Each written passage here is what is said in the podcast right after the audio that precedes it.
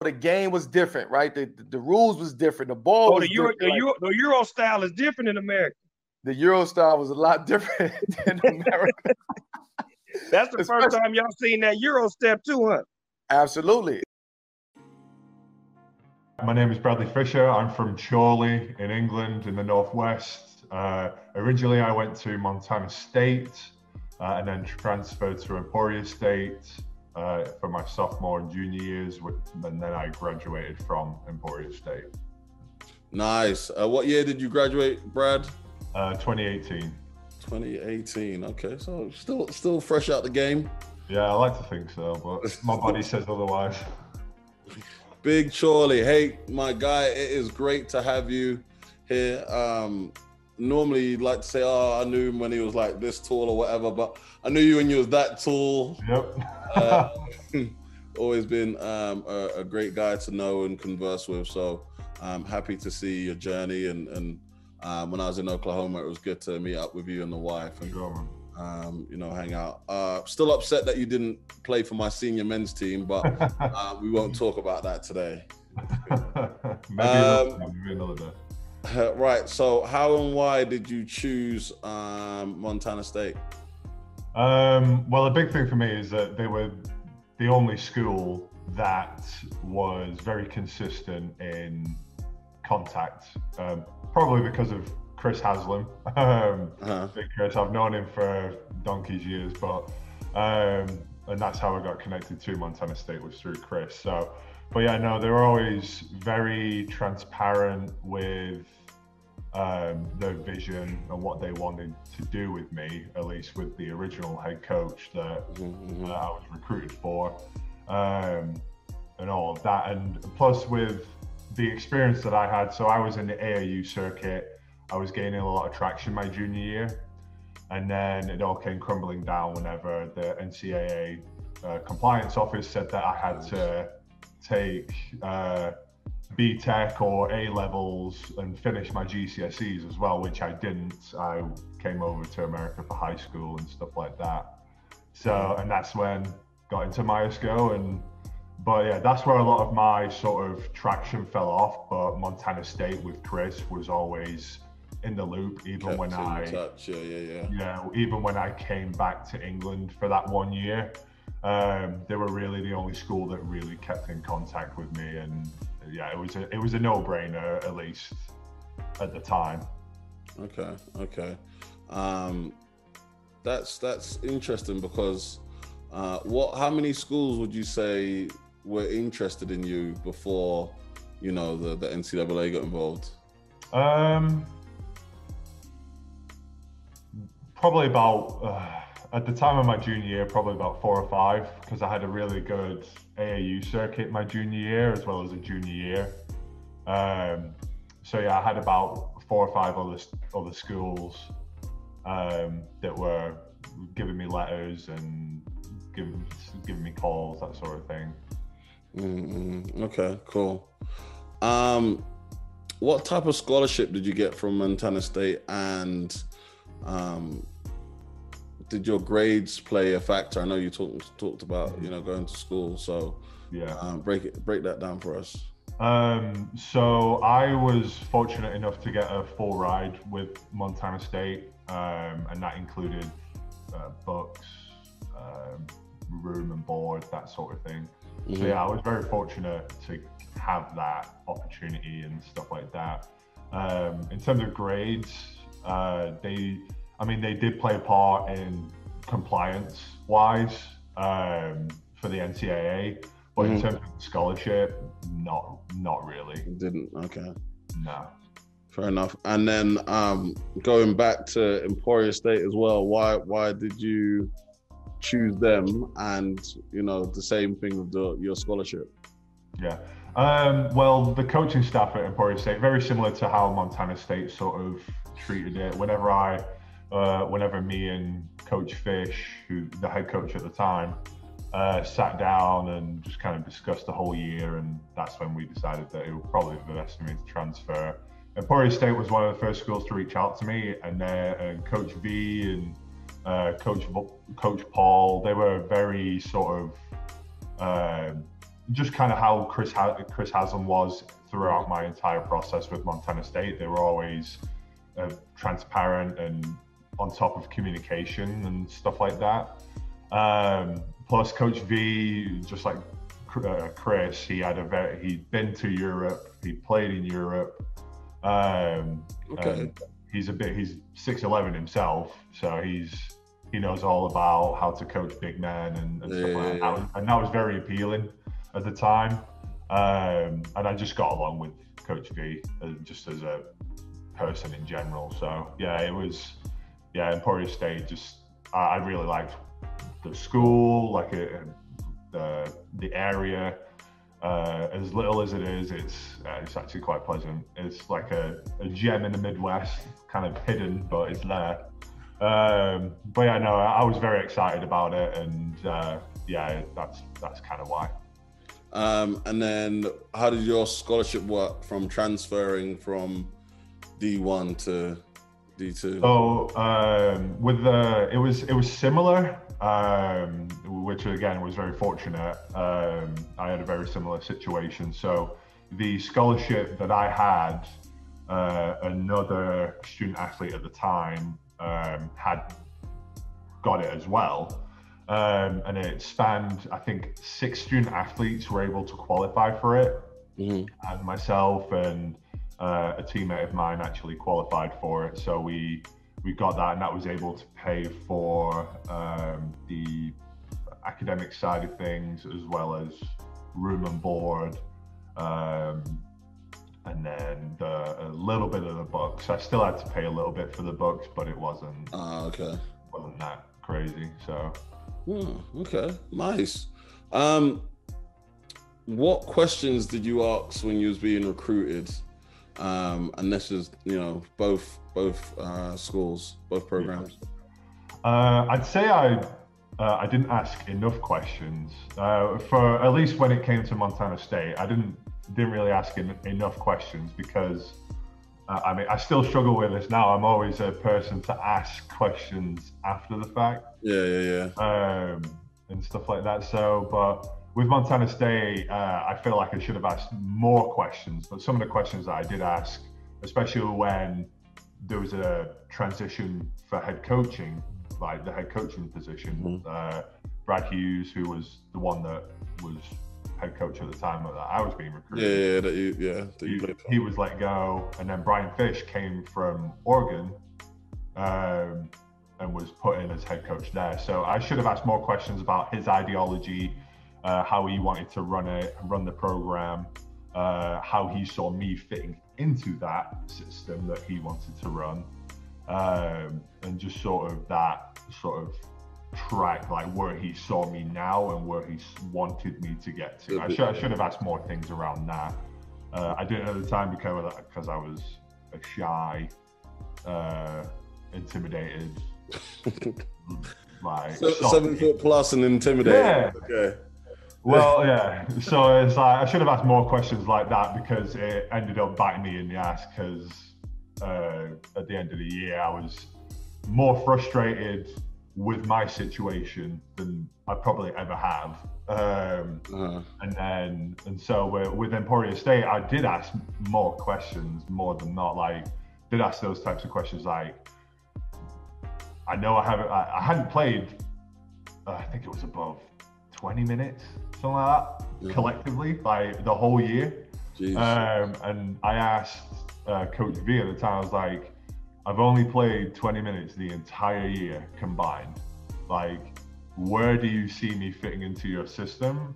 And how do you see my development in that system? And he was very transparent. He was like, Well, we know that you haven't played that well, uh, not well, but we haven't much, that yeah. much. Um, but we do, uh, um, he even said that we, we can't guarantee minutes. That's going to be something that you earn. Um, but in terms of development, he and then he started talking about all the big men that he's had like under him over the last few years, and as well as some of the big, a couple of the big men that he's bringing in, Mhm. as well as myself. Um, and it was it was just one of those things where uh, the more questions I asked, the more comfortable I felt, and that was the difference between Montana State and Emporia State. I felt a lot more comfortable going to Emporia State than I did going to Montana State. Now, great that you know we're talking about two things that are really big with international students Yeah. in you know in college sports, not only just basketball but college sports, is transferring and the change of head coach. Mm-hmm. Now, I mean, you said like what I want to know is how did you find out the new, did you find out just like everyone else via you know a, a media post or whatever or did they say did they come to you guys as student athletes and say hey look there's going to be some changes this is the coach and you have that do you have like a not an interview but a sit down and talk with the coach um how do they treat your transfers in terms of did it are they like hey look um do they give you the option to transfer or do they tell you you have to or i mean break it down Um, so just for the co- head coach transition, uh, um, so it was the summer before I got there. Uh, well, the a few weeks before I even got there. Um, it was right after that that season. Uh, I think it was the 2014 season. Um, and then Chris actually texted me and said, "Hey, uh, we need to talk about the what what's going to happen, that sort of thing." And I caught her, and we got on the phone. And he went, I, "I understand if you want to look at other schools, mm, um, but I want to at least give Brian Fish or Coach Fish, sorry, um, the chance to at least introduce himself, like that sort of thing, um, and, and see what I had, see if I liked what he had to say. So we we set up a call.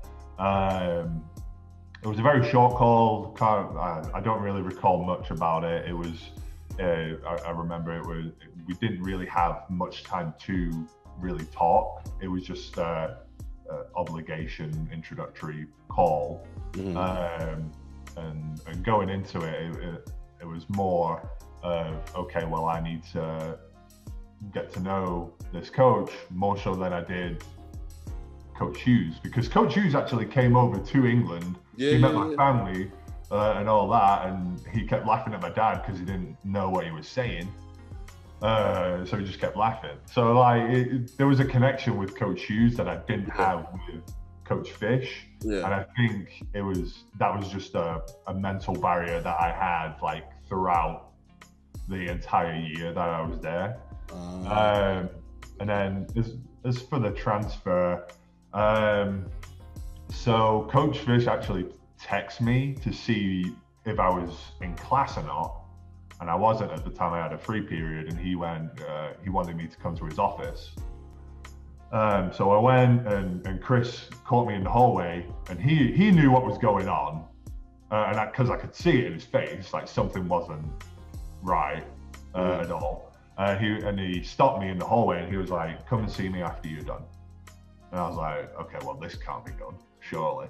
uh, Um, so I got, I I went into Coach Fish's office, uh, sat down, uh, and he, he was very blunt, which I res- I, I respect Respect. the hell out of him for it, um, and I like it like that. I guess it, I like people being blunt with me. It's just one of those things. I might just get it over with, rip it off like a band aid, sort Mhm. of thing. Um, so yeah, he was very blunt. He said, um, given the numerous chances and, and the system that we're trying to build, um, it was very different from what it was the year prior. So Coach Huse was a very big man oriented, get touches in the post. Uh, if there's no score in the post, like dish it out, like that sort of thing. That's my kind of, that's my style of basketball. Whereas Coach Fish was very point guard oriented and shooter oriented, and the big guys' sole purpose was to set screens, roll, run the rim, rim, rim runner, that sort of thing. Which I mean, you've seen me run. I can't run to save my life, man. like it's just one of those things where it just wasn't my yeah, system. for me. it wasn't it wasn't a match. So, uh, but yeah, he was very transparent, very blunt. Um, he wished me all the best. Like, and, and it was a case of, at least in my situation, I had to transfer because I wasn't gonna get uh, the scholarship would have been revoked, or uh, and I would have had to like find my own way. Uh, if I stayed at Montana State, I wouldn't be playing basketball. If I stayed at Montana State, that sort of thing. Um, and So, so, was you, sorry, sorry to cut you. So, was you told? Was you told you had to transfer, or was it more of a conversation of, "Hey, look, Brad, um, we're not gonna play you, and we're not gonna renew your scholarship." What was it? What was it like? So it was a little mix. So it, it, so Coach Fish was sat me down. He was like, um, "Just we're, we're not going to renew the scholarship for you." And uh, and I was like, "So what does that mean?" And he was like, "Well, you have two options. You can either stay here, but you would have to find your own way, or you can file in for a transfer and find a, a new school to take you on." And and at the time, I was like, "Well." yeah, like I want to play basketball. I want to go to school where a place actually wants me to play. So, um, so yeah, it, it was. It wasn't necessarily an ultimatum, but um, given the information that I had and what I was told, it, it, it does feel like it. But what people don't understand is. It's, it's really not. It's it's you still have a choice at the end of the day, but a lot of times people will go with the transfer and go somewhere else.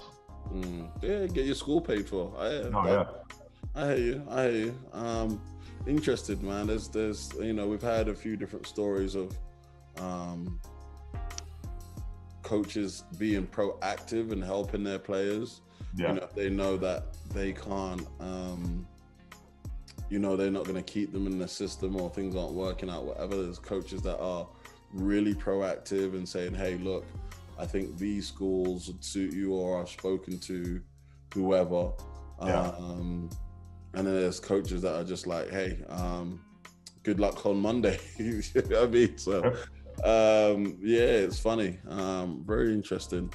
Um, what was the league play like in you know for for, for both pro- what leagues were they you know tell us what leagues in both situations So Montana State is in the Big Sky Conference. Mhm. Um, so you have East Was- Eastern Washington State, uh, no, just Eastern Washington.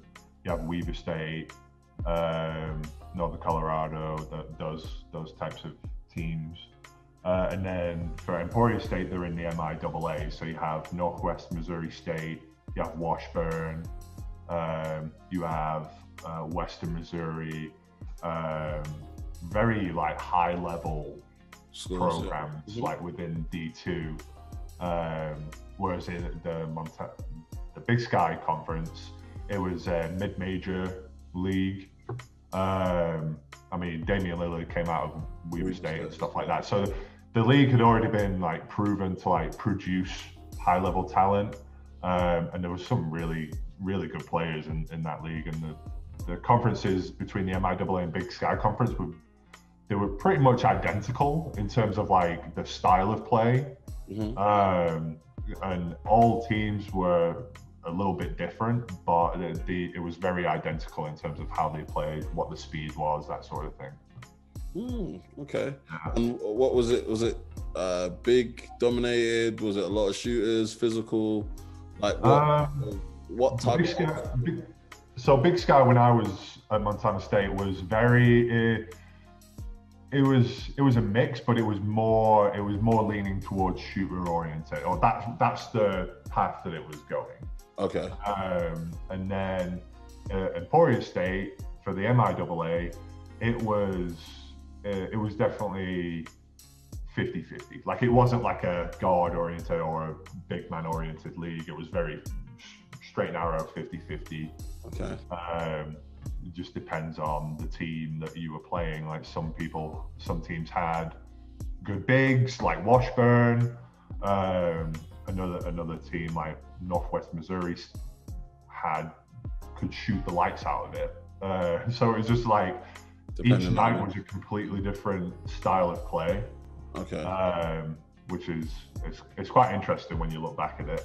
So Um, okay, so we're getting to the turning point of your um, college career. Um, What what happened to to stop you from uh, playing at the end there? What can you can you walk us through that? Um, so my time at Emporia State, though I uh, like Coach V and Coach Paul and, and all the other coaches that I had interacted with there, like can't say a bad word about them.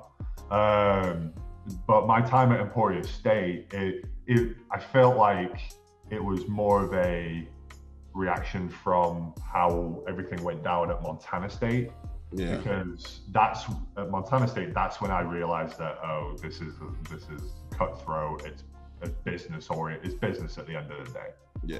Um, that's where I was like, okay, well, and that's where my sort of love for basketball started to just.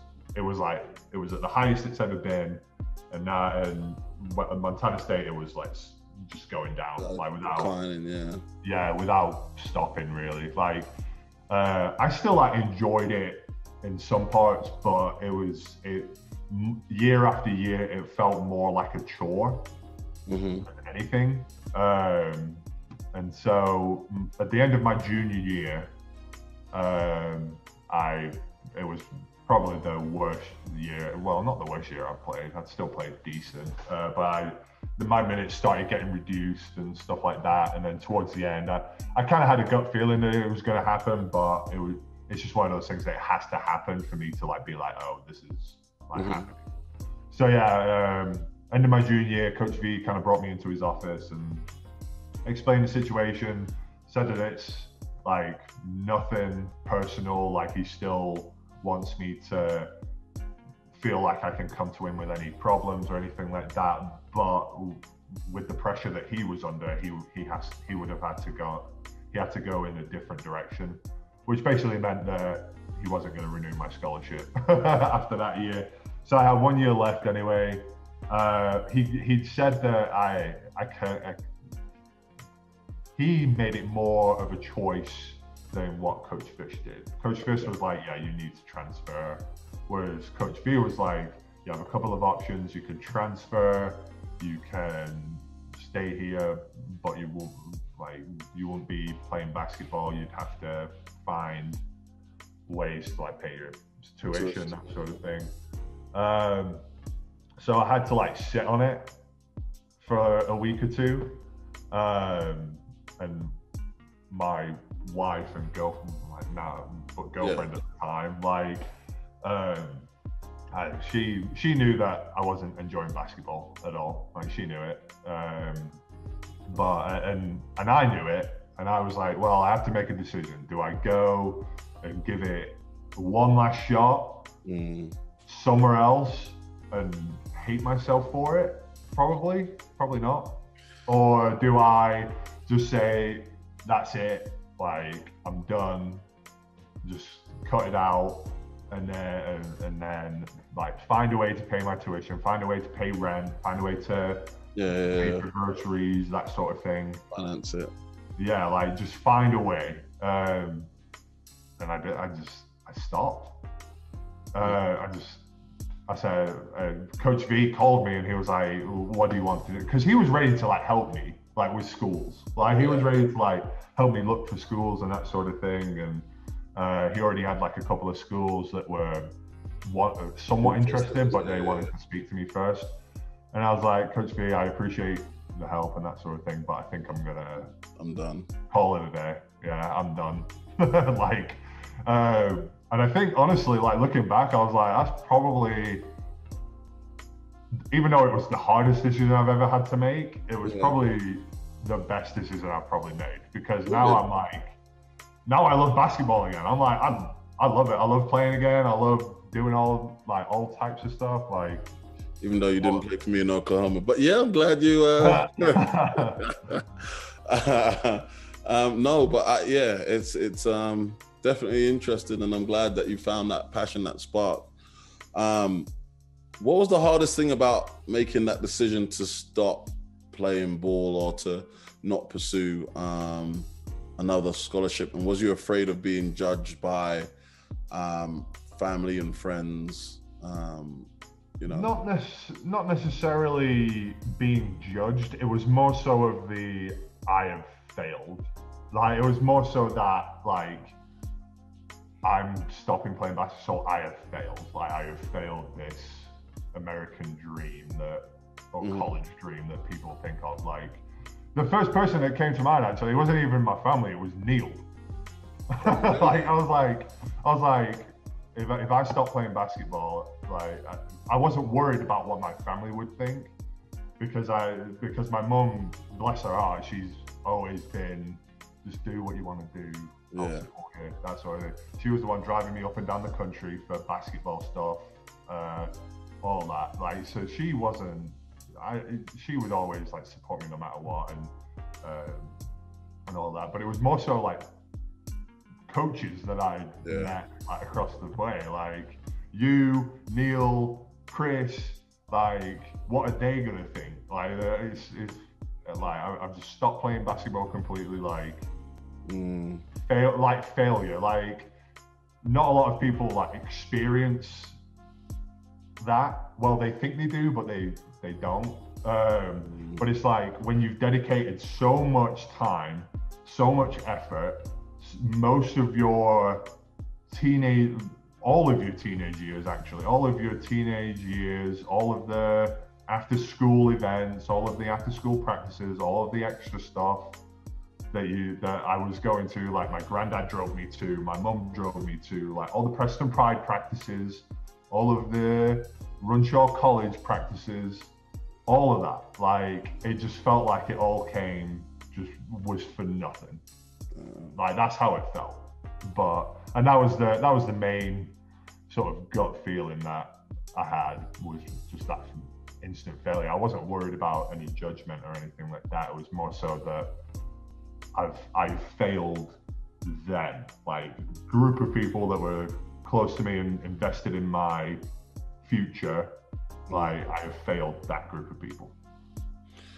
um, man, that's that's pretty deep. Um, Yeah.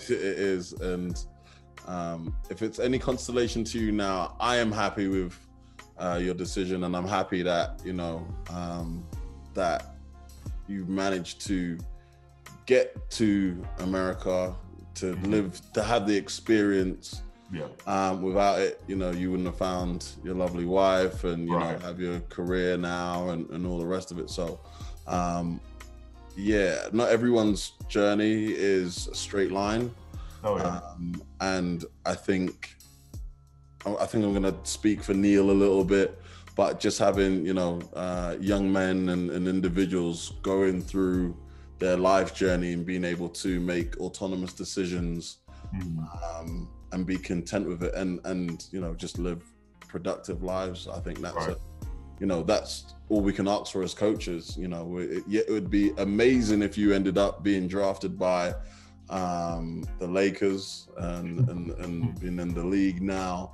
Um, but i'm just as happy that you know you're um, over in kansas and um, doing great. So yeah for me um, I'm happy. Anyway, not to get too mushy. Um, can you talk about the process of leaving? Um, you know, what like what came through your mind when it came to?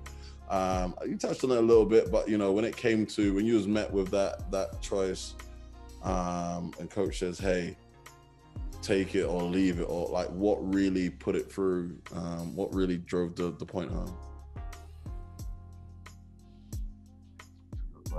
Um, it would have to be like the realization of what I wanted to do. Um, so like I remember just, I remember just sitting in my college, not college room, but like apartment room, um, just sitting there, like laying down, looking at the ceiling, Mhm. and then Marissa, my wife, she well, girlfriend at the time, now wife, like she came in and was like, "What are you thinking about?"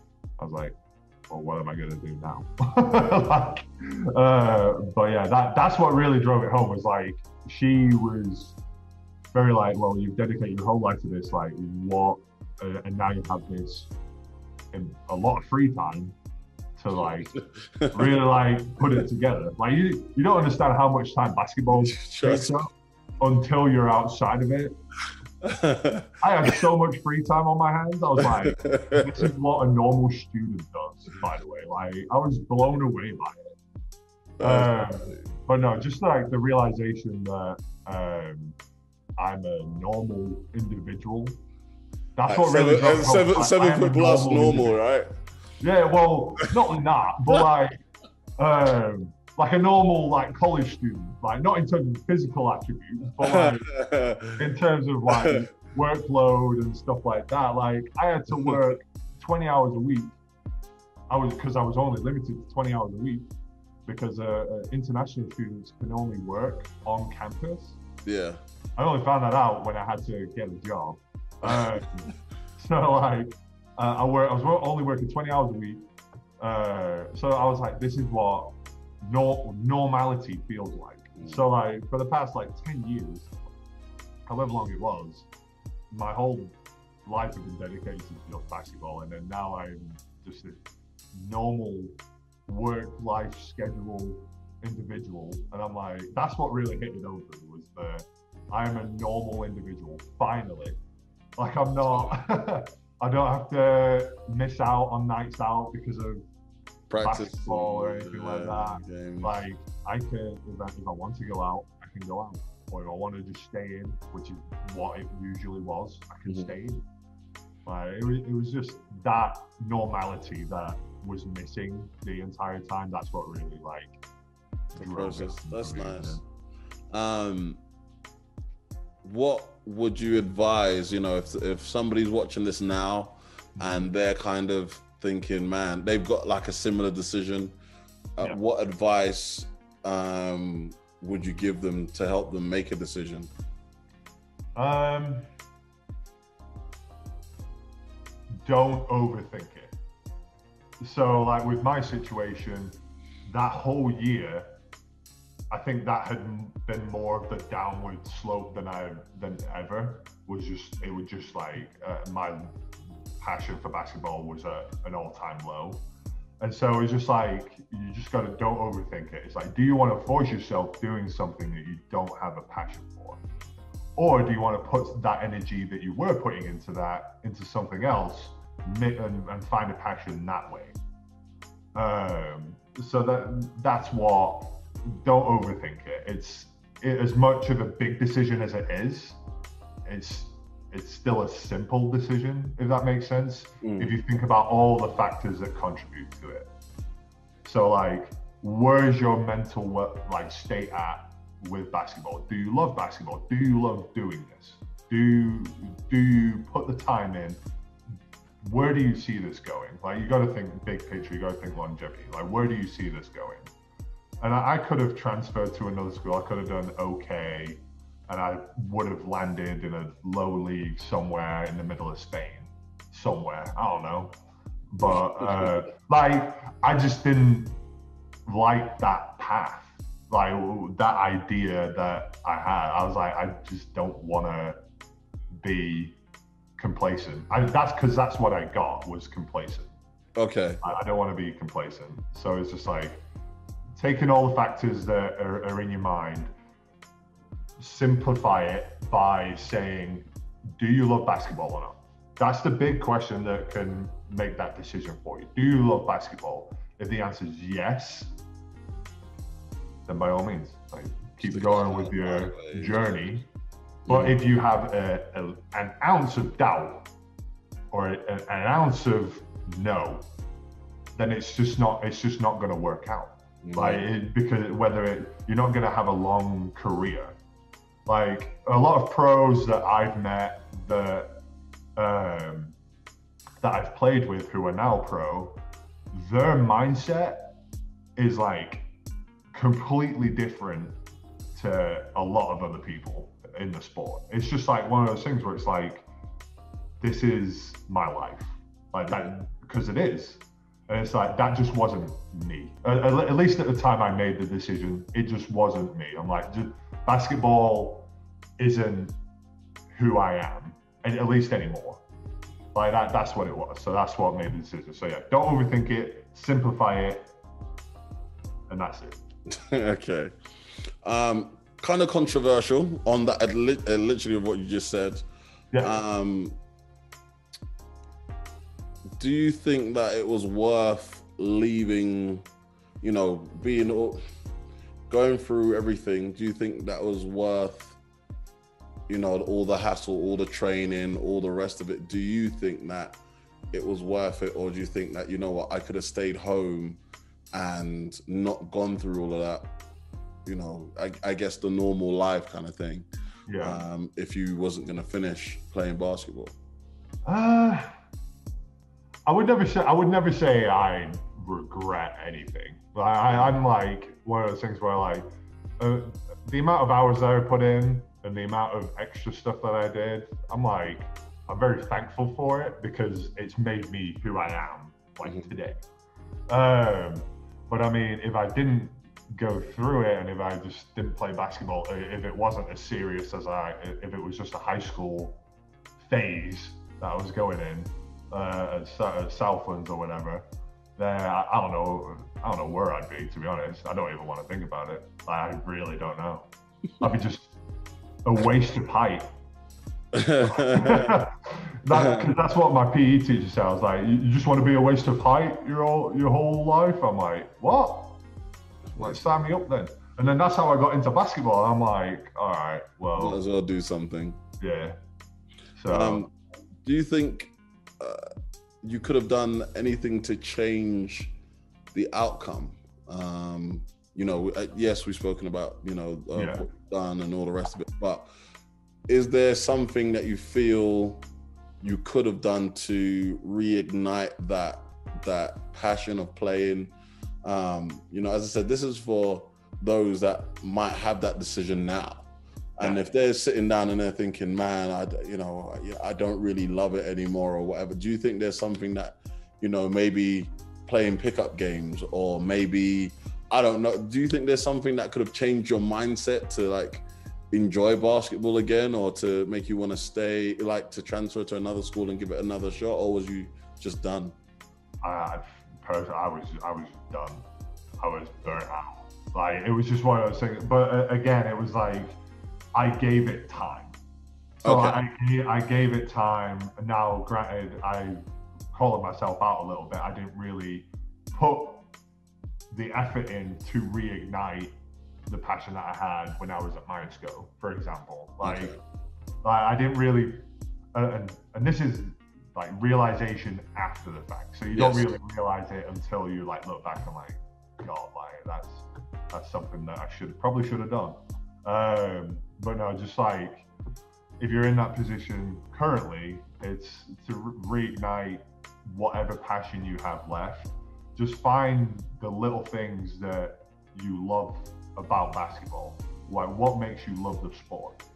Like is it is it the notoriety you get? Because I know that's what I got.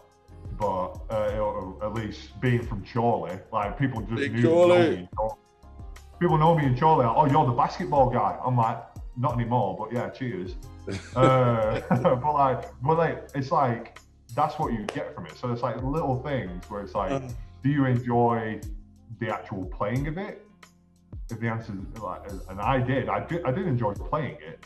It was just more so of the the business. It, it- it goes back to the business side of it, and, and Okay. that's not anything that you can kind of separate because it's always going to be a part of it.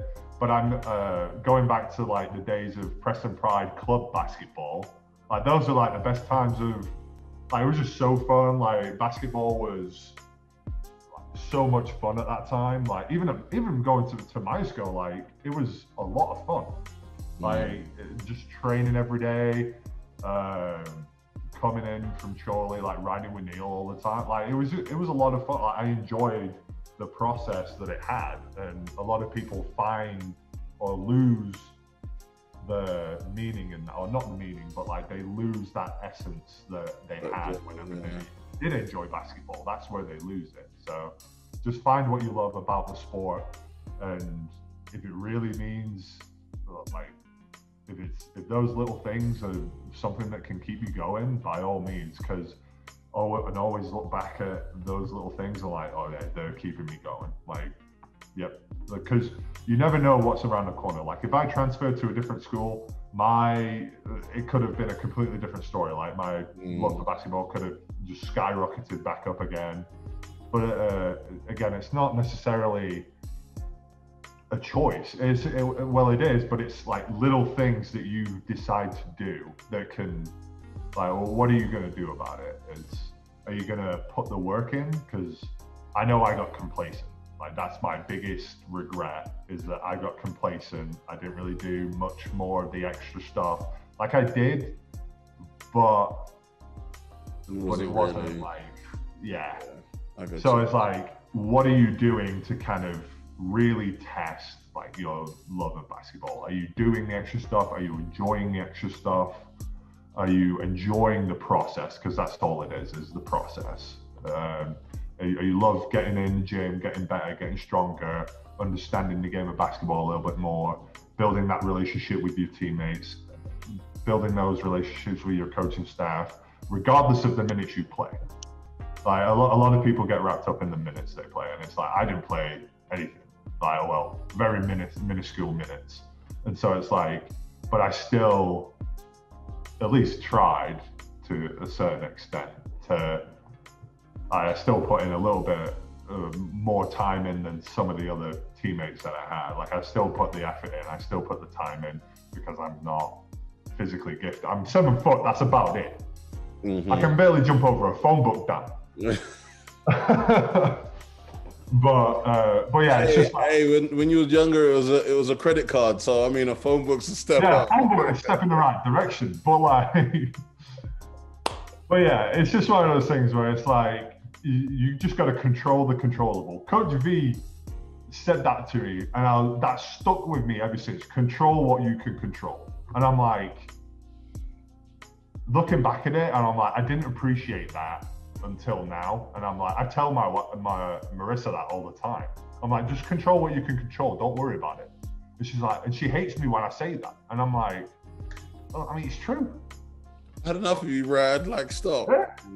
I love it. Um, is there any value, or yeah, is there? Was there? Would you say there was a, a value in going over to the states?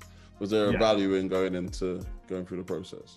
Yeah, I mean, uh, looking back at it, and I was thinking about this like a few months ago. It's like, um, what if I'd have stayed? What if I've done the Alex Roberts route? Right, go to Loughborough, like Yeah, yeah, yeah. school. Like, what have I'd done that? And I don't, I don't really know because it's like a completely different experience. Yeah. But like my experience is probably going to be completely different because I did the three years of high school. I came back, did a year at Myerscough, and then did a year at Montana State. And then did three, two years at well, two years playing basketball at Emporia State, and then one year just being normal. Mhm. So it's just like, do I regret it? No, not at all, because I it's been a journey that I could probably write a book about. Like, like just so many different experiences, like the food, the people, the basketball itself, like travel, like you get to see everything. Like Montana State was the most I'd seen in of America. Like we went to California, we went to Kentucky, we went to uh, well, we didn't go to Buffalo, but we were going to go to Buffalo. But like just like all those different things, and then we went to Colorado, we went to Portland, we went to just like all these different places, and I'm like. Mhm. I've been to like, I think I counted it the other day. It's like 38 states out of Jeez. 50. And most of that is because of basketball, like tra- AAU basketball, Yeah, yeah, yeah. um, traveling with uh, like Montana State, traveling with Emporia State, like all these little experiences that I can tell anybody, and they're like, "That's that's incredible," and I'm like, "That's just that was just a normal day for me." Like what? Mm. So it's just like it's the it's the little things, and I'm like that that you definitely appreciate. So, Um, 38, jeez. yeah. That's awesome. All right, so we're gonna get on to the fun bit, um, more trivial and touristy questions. Um, what's the weather like in the two states, or yeah, by the two programs? Montana State is um, 75% winter, all pretty much, and even then, like even in the summer, you get maybe a week of like nice weather, right? You get a week of nice weather, right? So um, I remember one time in Montana, uh, I we were leaving at like 5 a.m. to go to the airport. Uh, this was like for our LA trip uh, and then Kentucky trip. Um, and I had showered, but my hair hadn't dried. And I walked out, didn't realize that it, it was it snowed about four feet of snow, uh, and it was minus 35 degrees Celsius. And I'm like, and I walked out, my eyebrows froze, my hair froze, like all of that. And I'm like, I'm just sat there with my winter coat on, and I'm like, what is happening? I went back inside, put another winter coat on, so I had two winter coats on. It was, it was, it was freezing. Like, although it was very, very cold, and I'm a winter person, I love the cold, but like that was like too too cold. too cold. Like, but uh, I, and I would say Montana State is probably Montana, not Montana State, Montana and Bozeman. Probably, I, I would love to go back there just to like visit like touristy stuff, that sort of thing. And then in Kansas, um, I mean, it, the springs and summer were really hot. Uh huh. Like, and I melted. Like, I sweat a lot when I worked out anyway. But boy, like being in Kansas is different, man. Like in Oklahoma is the same. Like it's just different, man. Like there is heat. It's like just humidity in general. That was the first time someone said humidity to me, and I'm like, and they were like, "Are you serious?" I'm like, "Yeah." In England, it's just hot or cold. Like, what's this humidity? well, you're from like, Chorley. It's just cold. There's no hot in Chorley. Oh yeah, that's true. Yeah. Um, but yeah, it's just like, uh, and the winters get really cold, but it's nothing like in Montana where you get four feet of snow. Like you get snow a, a little bit, but it's like rainy.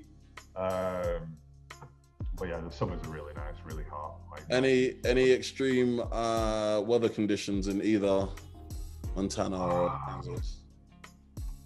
I'd say in, in, in terms of extreme, Like tornadoes, Uh, hurricanes. tornadoes in Kansas. We got, I think, the whole time. Although the whole time I was there, I only had experience with two tornadoes. Only And two. even then, yeah, well, yeah, it's two more than most people. but, yeah. Um, but yeah, I mean, two, but it was one of those where it's like we weren't like Wizard of Oz, like in the middle of it. It was more like it was on the outer edges of Emporia, but you still like got immense wind, huge lots of downpour, downpour, like all of that. Okay. Um, must see destination of Montana and Kansas, the place where you must go to. Oh man, uh, the mountains in Montana. Like, just pick a direction. Like they're everywhere. Any mountain. It's called Montana. Like, there's mountains everywhere. Like, just pick a direction and go. Like, uh, there's that. just beware of bears. Like, birds are like an abundance, man. Like, I remember there was a bear on campus one time, and I was like, "No, I'm not going to class today. It's in a bit." Um, Bear on campus. yeah, like we got an email like campus is closed today because there's a bear on campus, and I'm like, okay, What? well, yeah, just come down from the mountains, and I'm like, the animal control they come in, shot it, well not shot, shot you with a sleeping dart. I don't know what else happened after that. Just casually, just you know, apparently it's normal, and I'm like, there's a bird in the middle of a campus. How is this normal? This morning yogi, like just The crazy thing about it though, I didn't get the email until I was on campus, and then I didn't see anyone, and I was like, "Oh, this is weird." Like, there's usually like a crazy preacher person, like in the middle of campus, like trying to say everybody's the devil, and I'm like, "Oh, he's not around today. What's going on?" And I'm like, uh, and then um, somebody like ran to come get me. I was like, "There's bear on campus. You need to like." Go home. I'm like, what? Where, where we were Yeah. told this? campus. But yeah, there was that, and then what was the question? Uh, it's a must-see destination of oh yeah, must Kansas. destination uh, in Emporia, Kansas, or Can- I'll say Kansas because Emporia is kind of limited in attractions. Uh-huh. Um, probably Kansas City. That, that's a that's a go-to place. What's what's down there? What's down there to see? Uh, well, you've got Kansas City Chiefs football team. Uh, you've got the uh, the baseball team, the Royals. I, I nearly lost it. I nearly lost the name then, but yeah, the Royals. Um, and I mean, we we live here in Kansas City now, and we love it. Like it's it's just so modern. Like it's just a beautiful place. Like power and light, it, barbecue. If you like barbecue, and I'm not talking about McDonald's dipping sauce barbecue. None of that. actual actual barbecue stuff. Kansas City is where it's at. Okay, okay. Uh, as you've touched on food, best place to get food in both Montana and Kansas. Uh, I can't really say it in Montana because I never really ate outside of the food court.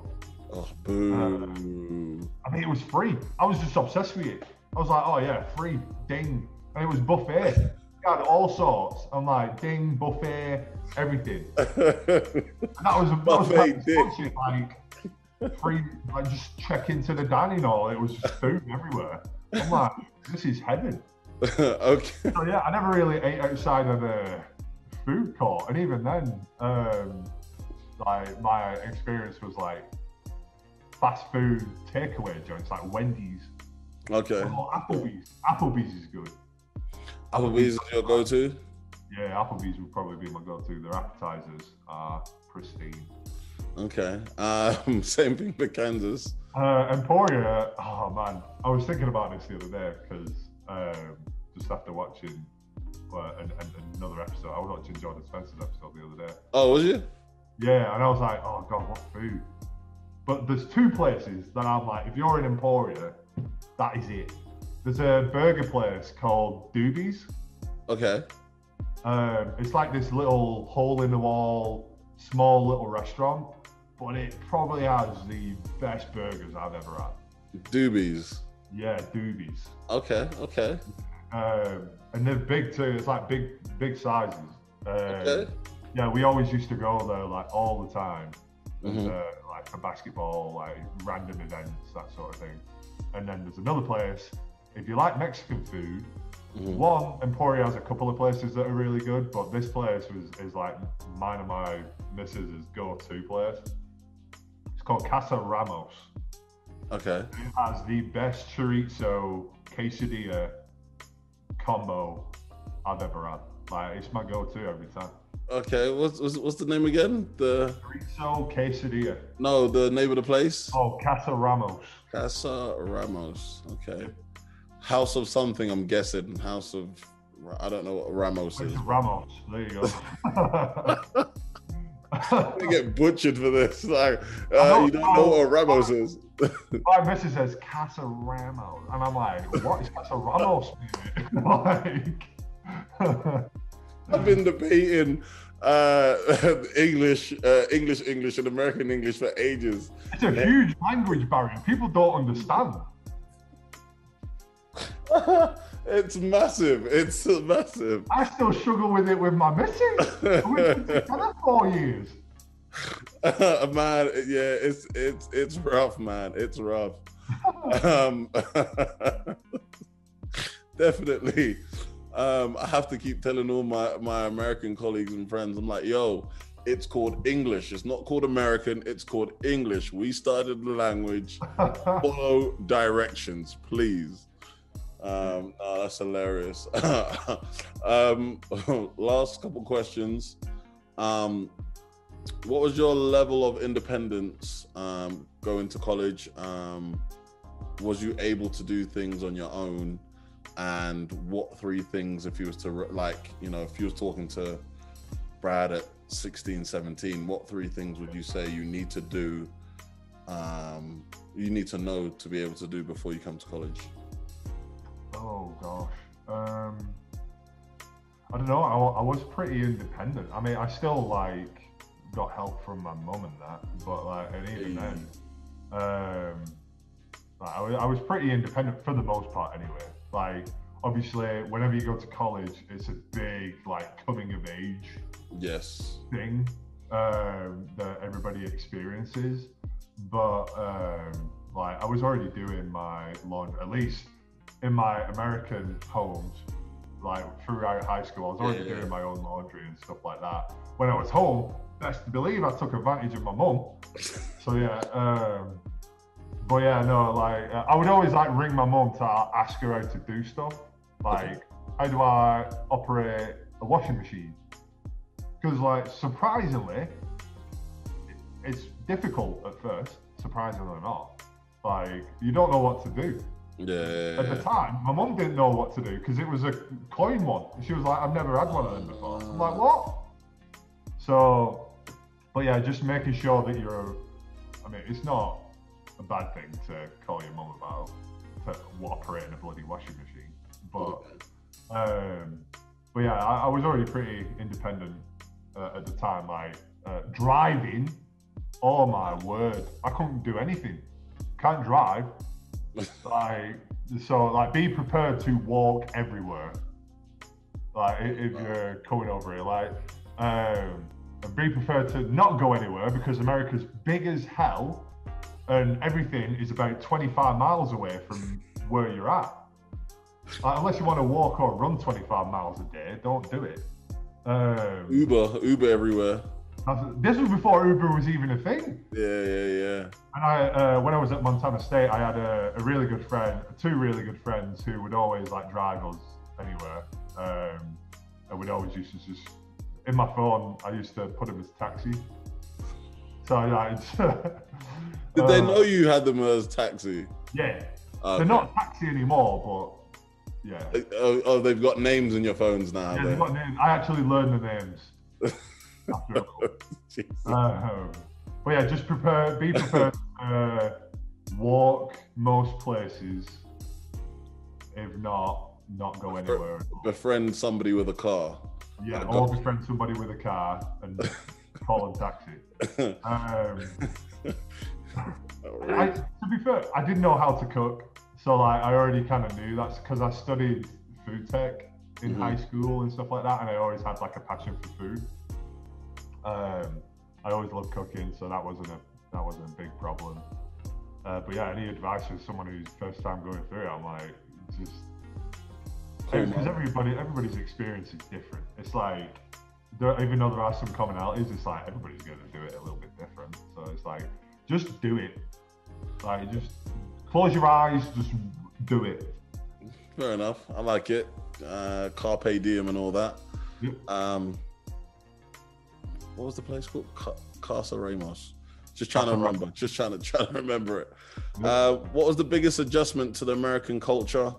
Um, and was there a big difference, um, like in Oh, general, gosh. apart from the language which we just spoken about? America. Yeah, language is a big thing, right? Um, but because I, I was exposed to like different cultures within America, that's that's the thing that threw me off. Okay. Because I was in Charlotte, North Carolina, for like two years, and that is like the South. hmm where it's like where people just the stereotypical American like rednecks, that sort of thing. Like it's not Okay. like that. It's not like that, but it is. Um, and then I was in Indiana, which is a completely different thing. Like, and then I was in Montana. That was very similar to Indiana Okay. in terms of culture. And then Kansas is very similar to Indiana because it's heavy farming and stuff like that. So it's like, Okay. but ah, gosh, um, but yeah, no. It it, in terms of differences. It's like I've always struggled with people understanding me. Um, not because of my deep voice, but also with the language on top of that or accent on top of that. Yeah, And they're like, oh, you're from London, aren't you? I'm like, no. Like, that's the thing. Americans think England is just London, London, on yeah. a big scale. Like, and I'm like, that's not the case. Some people, right, didn't even know, thought London was a country oh gosh. and England was a town. And I'm like, oh. I remember one time I got asked if I spoke Britain. That was the dumbest question. No. Yeah, and just like some dumb little things like stereotypes, like do you drink tea? I do live up to that stereotype, but that's probably the only stereotype I live up to, to be honest. Yeah, I I get the tea one a lot. Um, yeah, especially because I don't drink coffee, so everyone's like, "Hey, do you want a coffee?" And I'm like, "No." And then they go, "Oh, my bad, I forgot." Do you want a tea?" And I was, like, "Oh no." I'll tell you Uh, what, ask them how to make it, they won't make it right. That sounds like there's some pain and anguish behind that. I've, been- I've been burned so many times by people who can't make it. I felt the pain in your voice. You're like, don't ask them to make. They can't make it right. My wife still asks me to do it, and I'm like, I've taught you this again and again. She's like, Yeah, but you, your touch just does something to it, and I'm like, It's a cup of tea. It's just a cup of tea. It's like a tea bag, two sp- teaspoons of sugar, splash of milk, and a bit of hot water. That's it. A splash of milk and a bit of hot water. I love it. I love it. I, I love that definition of, of, of how to make tea. That might be the sound But bite. not in that order. You gotta sw- you gotta flip that. Don't take that out of context. Just flip that around. My bad. My bad. the you did that was like milk. And hot water. I no, flip my bad. You gotta get the right order. My bad. my bad. My bad. That, you, I know you're getting real protective of your team. My bad. oh man, last couple, last couple, last couple. Um, how did you deal with uh, distractions? As I said at the start, Yeah. uh, don't have to say anything incriminating. I know you, you know, happily married and all the rest of it. um, how did you deal with the distractions? You know, uh, being like you know five six thousand miles away from home, yeah. um, yeah, seven eight five hours time difference. Yeah. Uh, coming into college, there's a lot of you know drugs, alcohol, and you know love interests. We'll call it. How did you deal with that? Um, Uh, yeah. How I dealt with it is, I mean, I was a pretty introverted, well, introvert, extrovert, but I was like kind of always in the middle. But like most of the time, I was introverted, so I would like stay indoors, like keep to myself. I mean, you're gonna have fun. Like you're obviously gonna have fun anyway. Like there's if there's the odd party or whatever, and people are gonna indulge. They're gonna have fun anyway. Um, I think the the one thing I struggled with was the not drinking Mhm. because in England the drinking age is 18, in America it's 21. So I like a, a couple of nights out with my with the my school boys, Mm. right? Like, and then over in America, it's like if you do the same thing, you're gonna get arrested. And I'm like, I'm like, all right, well, I better keep it to not not at all, not at all. um, so, so, but like, you're still gonna have those things. Like, it was drugs weren't a problem. Like, I, I was very good about like staying away from that. Mhm. Um, I mean, girls, it's just one of those. I mean, you're far away from home. You, you make relationships, like you make friends, and then you make relationships, and then you just connect with that person. Like you're gonna have love interests, like you're gonna have interests anyway. Mhm. Like, they help you cope with it because they're like a, an emotional release or whatever you want to call it. But I mean, as long as you're not being, I don't know, Casanova, it's like sleeping with every woman and brother. Like, you know what I mean? Like, yeah. like there's a difference between like sleeping around and there's a difference between like having a girlfriend. Like, there's a complete difference. Yes. And it's like you can, it's, it's okay to have a girlfriend in college. Like it's completely fine. But like I was never a fan of like oh just sleeping around. Okay. Like, I, I've never been that way. I've always I've had friends that have done it and teammates that have done it, and I'm like I can't couldn't do it. I'm like I'm too too emotionally invested in a person. I don't know. Oh, bless Just you. Some, some people have it, some people don't have it. I don't have it. Okay. Okay. So, but yeah, it's just one of those things where you're obviously going to indulge in some places, but obviously in moderation. Like it's just one of those things where you just have to trust yourself, like hold yourself accountable. When like be professional, because you have to be professional about it. Even as a college athlete, you do have to be professional. Like eh, you can still enjoy yourself, enjoy your life, enjoy the experience. Because going to a party is a part of the experience. Like getting one thing that I did was get blacklisted from a fraternity. But, uh, uh, Uh, yeah. about that. So uh, me, it, it- this this fraternity had like theme parties, and so me and my roommate quit. He, he'll be all right with it. It- It's not incriminating. by but like me and Quinn would always go to this charity shop, and get like different outfits for cheap, like just uh, just to fit the theme. And this party was like 80s beach themed or whatever. So like me and Quinn got like short shorts. We had like tank tops on. Uh, we had like sun- sunglasses, everything. And so we went to this fraternity, and uh, we, we'd already been, had a little bit of bit, bit of stuff in already. Uh-huh. Bit of pop. Yeah, ooh, yeah, yeah, yeah. Fanta, Fanta. um, but yeah, we, we'd, al- we'd already be indulged in that, and uh, and we were dancing, we were having a good time, and they had this bar in the basement. Like they had the dance floor and a, a bar on the basement, um, and people were dancing on it. And like I was like, and me being the party animal that I am, of course, I was like, I'm getting on that and I'm dancing. So me and Quinn got on the bar dancing, bearing in mind the roof is already pretty low, and we're already seven. Like I'm seven foot, he was six eight, and we were like this, like on the bar, like this. Oh my Just- life. Just bro. enjoying ourselves, enjoying our time, and the next thing I know, this guy was like grabbing my ankle, like pulling me, and I nearly fell.